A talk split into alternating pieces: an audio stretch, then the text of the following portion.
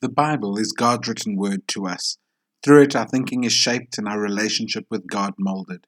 I invite you to join me as I share with you passages from the Old Testament that has shaped my personal walk with the Lord as I've walked my journey with Him. It is a tough journey being an alien. As Christians, we are reminded that we belong to a different kingdom, traveling through life here on earth on our journey to our true home. If we look at the example of Israel in the Old Testament, we see that it was difficult living as a people set apart for God, needing to balance living in a world but not for the world. Things have not changed, and as God's people, we find ourselves still being challenged every day regarding how we live. The next verse that has shaped my walk with the Lord is a bit of a cheat. It's actually a collection of three verses, of which I will share with you today. Each verse reminds me of who I belong to and that I am an ambassador for the greatest kingdom that has and ever will exist.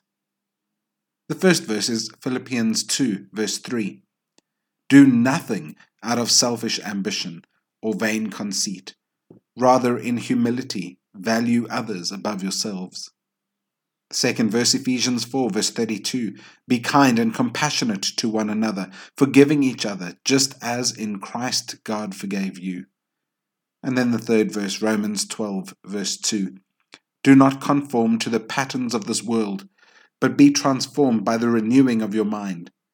Then you will be able to test and approve what God's will is, his good, pleasing, and perfect will. It is in these three verses that I am reminded that I represent Jesus. It is through my actions that I reflect Jesus to others. My words and actions shape the opinion people form of the one I profess to follow. Therefore, I need to live for Jesus. I need to put aside the pride I so often have. It's not easy needing to face that in your heart which does not reflect Jesus.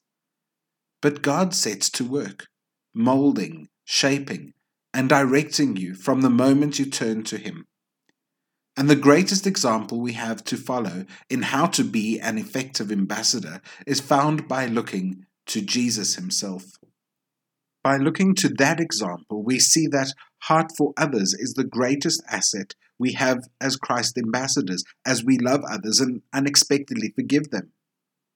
It is as we live in a way that the world does not often see that people take notice, that their questions begin to flow, and that their hearts are softened.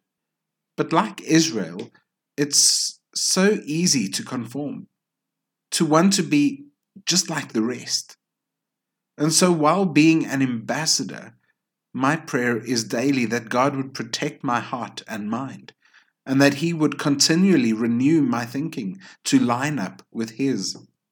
If you take anything from listening to this talk today, I pray that it would be this. As one belonging to the King of the universe, you belong to and represent King Jesus. You represent him at home, at work, at church, in the car, on the sports field, while out with friends. There will always be temptation to conform. But as you draw to the Bible, you will find reminder after reminder of the value and importance of remembering who you belong to. Your actions may be the actions that allow someone else to enter eternity with King Jesus. What verses do you have that remind you of how best to be an alien in this world? An ambassador that brings honor and glory to our great God.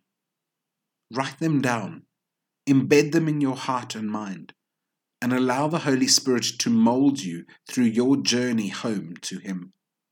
Let us pray. It is so easy, Lord, to forget that I represent you to all people I meet every day. Lord, forgive me for the many times I fall short of being the faithful ambassador I should be. May you mold me in a way that makes my speech and actions to be ones that bring you glory and that direct others to see you at work in me. Amen.